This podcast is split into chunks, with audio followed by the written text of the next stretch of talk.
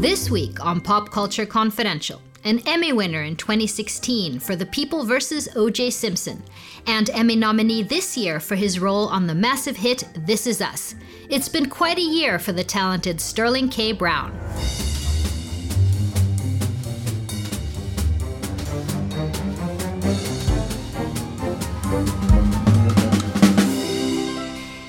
Everyone, welcome back to Pop Culture Confidential. I'm Christina Yerling Biro. First of all, thank you so much for all your great response and feedback on the first couple of shows of the season. We are so glad to be back. And this week, I get to talk to someone I've wanted to interview for a very long time actor Sterling K. Brown. So last year, many of us were very taken by the excellent FX series The People vs. O.J. Simpson American Crime Story. It starred, among others, Sarah Paulson and John Travolta. I was certainly not the only one to notice Sterling K. Brown's incredible portrayal of Christopher Darden. Darden was the prosecutor in a difficult position, the one who asked O.J. Simpson to try on that infamous glove, a dramatic turn in the prosecution's case. Brown's performance as Darden was really complex and nerve wracking and talked about by audiences and critics alike. Brown earned his BA in drama from Stanford. He worked for many years in the New York theater scene, and he has a long TV career with roles on Army Wives, Person of Interest, and Supernatural. But his Christopher Darden performance was something of a breakout role. It won him the Emmy for Best Supporting Actor in a limited series. And the year that would follow for him is nothing less than meteoric, the most successful of his nearly 15 year career. Brown has a whole slate of movies coming up. A supporting role in this fall's Marshall, a period drama about Thurgood Marshall's early career, and is already getting him Oscar buzz. Hotel Artemis alongside Jodie Foster. He has a part in Shane Black's The Predator and in Ryan Coogler's very much awaited Black Panther, due to be released in February 2018 but it is probably for his role as Randall, for which he is Emmy nominated this year in NBC's mega success This Is Us, that Sterling K. Brown is most known and loved. This Is Us, a family relationship drama following siblings Kate, Kevin, and Randall, has really resonated with viewers, and anticipation for the upcoming season two is huge. Randall, played by Brown, has an emotional journey on the show, dealing with his own childhood adoption, suffering through anxiety, reconnecting with his biological father, and so on. Audiences are shedding lots of tears and really connecting with the universal themes of family, loss, and joy. You are getting in the car right now, and we are going to this doctor's appointment. And then, and only then, will I give you permission to hobble off like Hobo Joe without saying so much as a goodbye. Starting to not feel so bad about leaving you at that fire station. Yeah, whatever.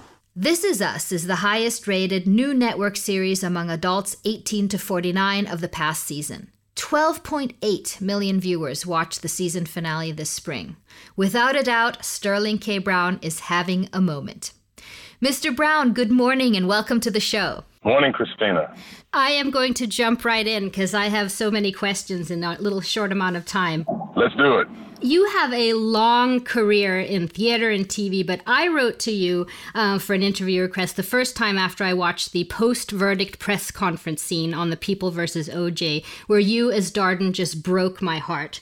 Then, in what felt like minutes, Sterling K. Brown was all over the biggest show on TV, This Is Us, new movie announcements, Marshall, Black Panther, Emmy Awards, singing duets on the TSAs, just a meteoric rise. And I'm like, he's never going to talk to me now. Look at that. Look at that. But did it feel the same way for you this past year? What has been the biggest change for you? Oh, wow. Let's see. I think the the the, the asks for publicity, you know, mm-hmm. um, the, the the desire to promote the show. Like normally, for the beginning of my career, you're just supposed to act, and that's still what I love to do is to act but now being one of the faces of the show, being asked to do more promotion. Because even on OJ, I wasn't one of the faces of that show. In the beginning, the publicity asks were on Sarah and Courtney and John and you know, a host of other people, David, the Schwimmer, etc. Uh, but now being in a position where, you know, folks want to talk to me, that you, Christina, are actually in a place where you're looking forward to talking to me, that's fairly new. And do you enjoy that? You know, it's interesting. I I do. I, I enjoy for, because for the most part people are genuinely enthusiastic and very kind with regards to the projects that I'm that I've been asked to promote. It's always nice to get a first-hand sort of account of how things are affecting people. So yeah, I do. And and you've done a lot. I haven't even gotten to the part where you deliver your own baby yet.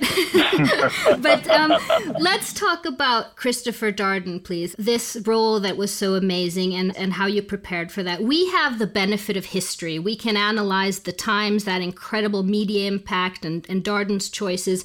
But you playing him, you were he was stepping into this alone. We didn't know at that time. How do you as an actor sort of clean the slate of history to go back to what he was going through then?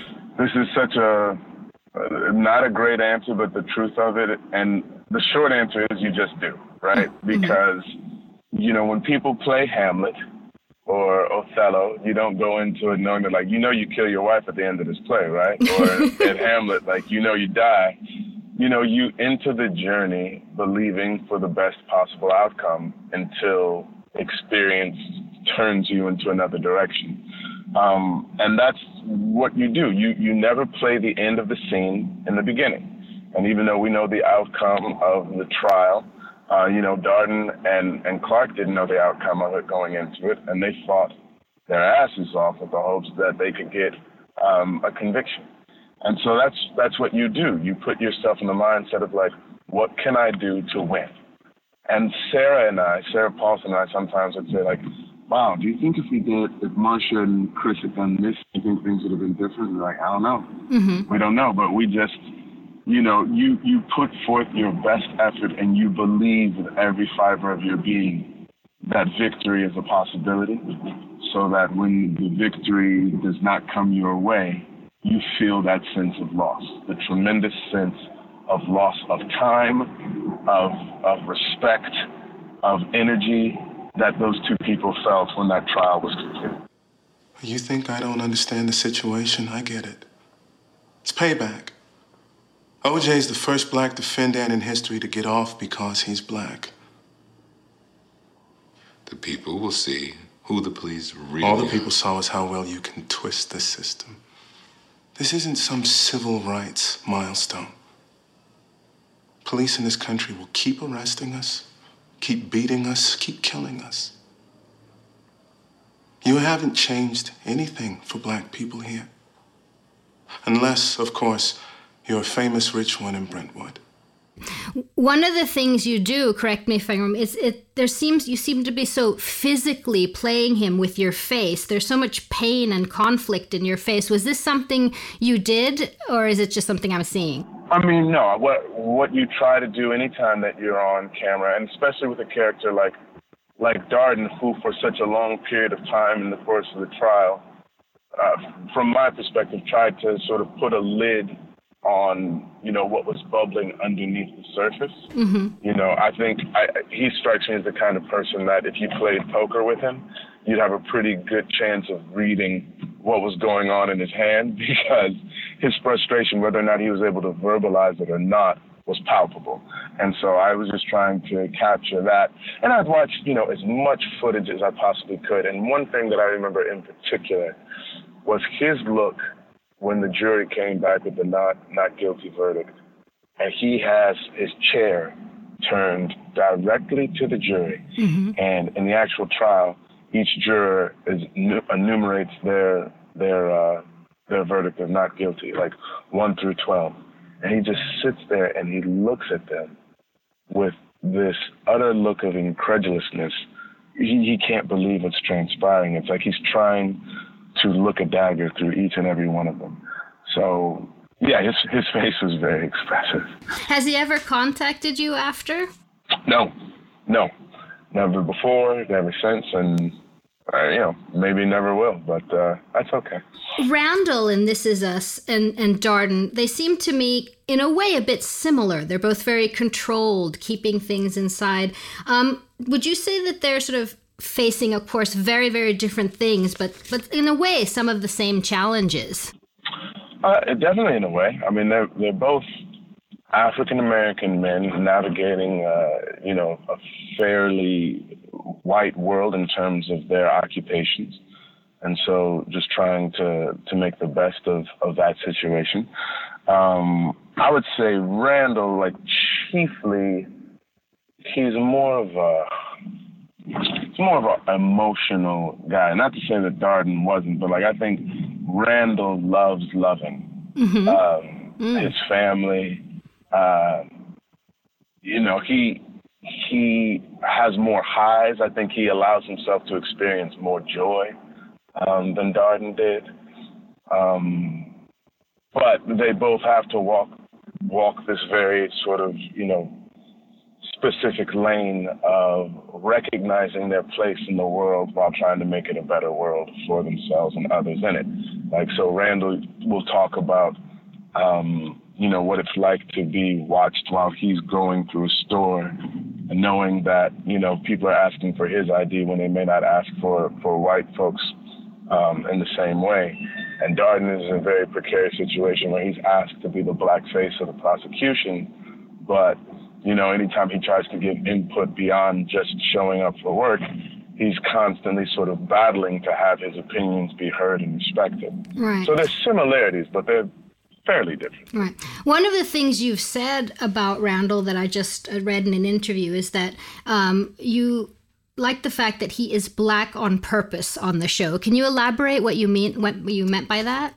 Uh, absolutely. I I think I've spent so much of my career um, being the benefactor, quite frankly, of, of colorblind ca- casting, mm-hmm. um, where you'll get a, a breakdown for a character and it'll say you know, all ethnicities, you know, submit submit all ethnicities, which is which is great. Gives an opportunity for any and everybody to show up and book a job.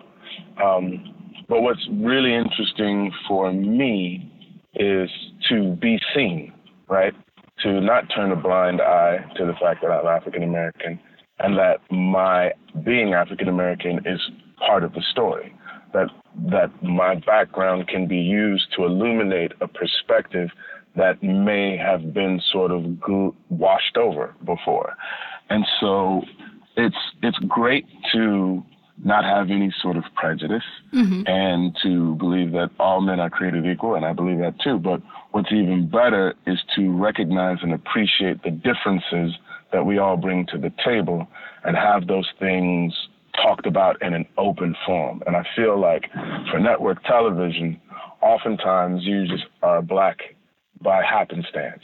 And Randall Pearson is most definitely black on purpose. Mm-hmm. Him being adopted by an all white family, the journey that his family takes to sort of raise this young black man, recognizing that he has different needs and wants than his brother and sister, um, I think is a really, really wonderful story to tell which I really think is what you're putting your finger on why there's the incredible 12.8 million viewers on this show that they they managed to do that.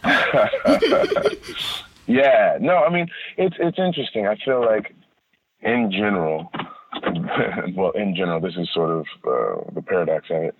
Uh, the more specific you are, um, the greater your reach. Your reach, mm. um, and so you know, when you are able to delve into a story of transracial adoption and, you know, the weight issues that Kate has and the sort of identity crisis that Kevin's going through with regards to his career and how he fits into his family with his overweight sister receiving so much attention and his adopted African American brother receiving so much attention, where does that leave him? Like, the more specific you get, the more universal the themes tend to reach out. I can't tell you how many people said they've related to Randall, whether they're an adoptee, not an adoptee, black, white, Asian, Latino, etc. People can see themselves in the character, and I credit our writers with with really delving into the specifics of this family history to make something that has such a universal appeal. I went to William's apartment to get his old Thanksgiving tapes. I was about to go and I saw this envelope. I said, I know that handwriting. That's my mother's handwriting, but how, how could that be? That it doesn't make sense, right? So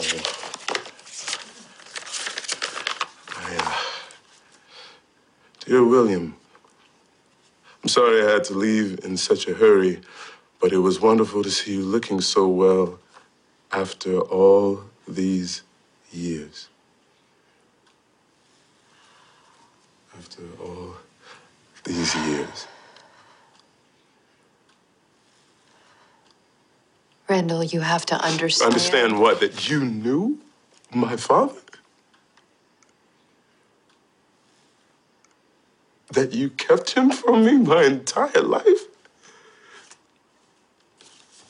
Everything that I Just stop! Please stop. I can't I can't even look at you. And something that's not very commonly depicted on TV is this the struggle for perfectionism, all to the point of a nervous breakdown, um, which he goes through. That kind of pressure. Uh, this is something very universal as well, right? Absolutely.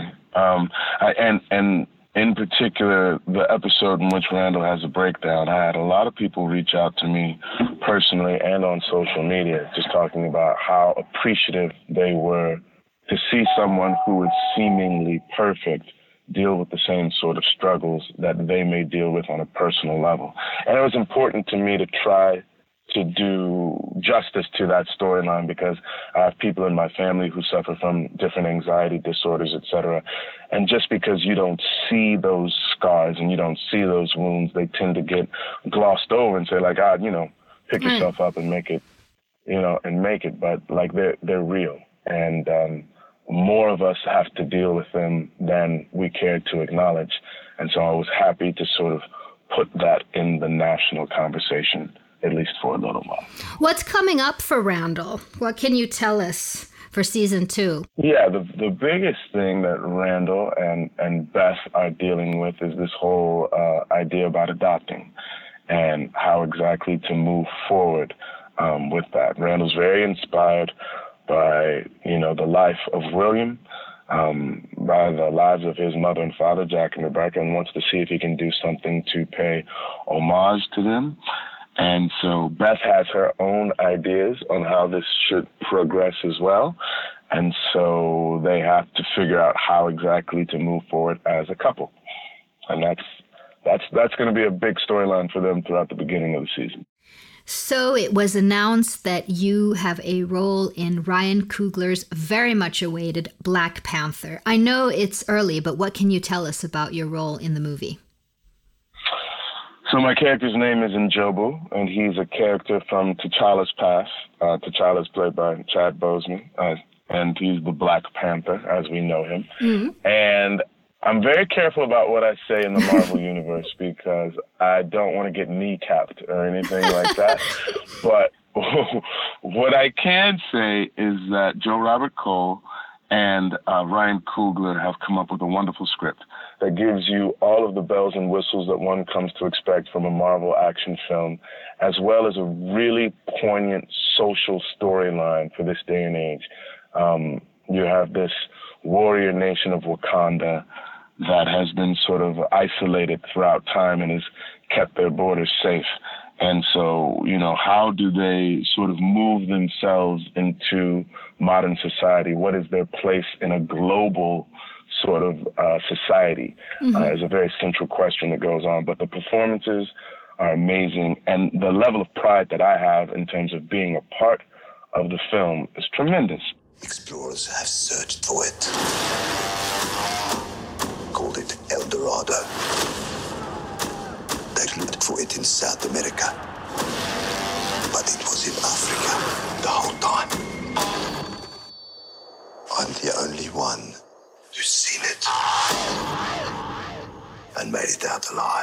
As a young man, you know, going to a superhero film meant watching Michael Keaton playing Batman or watching Christopher Reeves playing Superman. And now I get a chance to see Chadwick Boseman, who looks a lot like me, who looks a lot like my sons, quarterback Black Panther. And I get a chance to take my six year old to the movie theater to see a black superhero.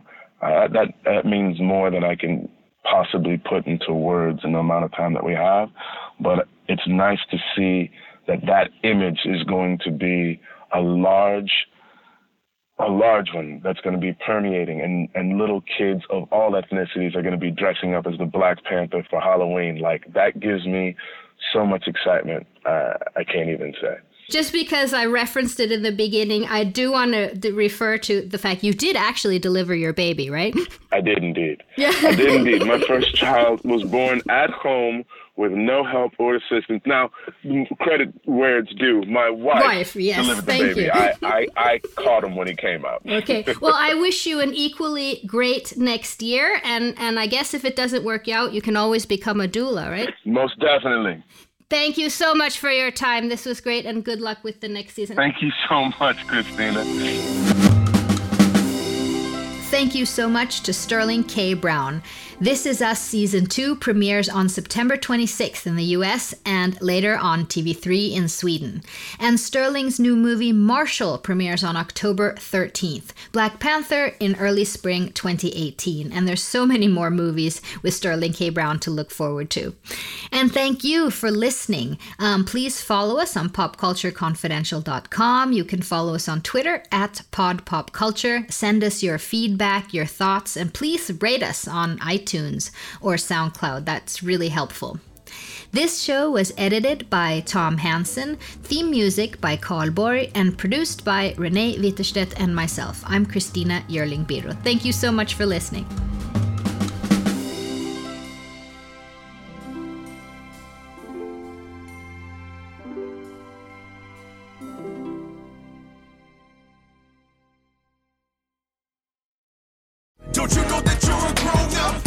I'm a grown up. Me too. Yep, me too. But you know, these days being a grown up can really suck. Luckily, we're grown ups who grew up in the coolest generation. We had video arcades. And also some of the best TV and movies ever made. We lived the origin of awesome consumer electronics. The list goes on and on. Yep, Generation X. Exactly. And we're Gen X grown up. Every week, the Gen X Grown Up podcast explores media, tech, toys, games, and more from both yesterday and today. Through the eyes of Generation Xers who absolutely love that stuff. You can find us on iTunes or wherever you get your podcasts. Or find us on our website, genxgrownup.com. Life sucks as a grown up. All right, you think that was good enough? I, I hope so, man. I'm tired. Who listens to a promo on a podcast and then goes and listens to a different podcast? right. I, I, I've never done it. no. right.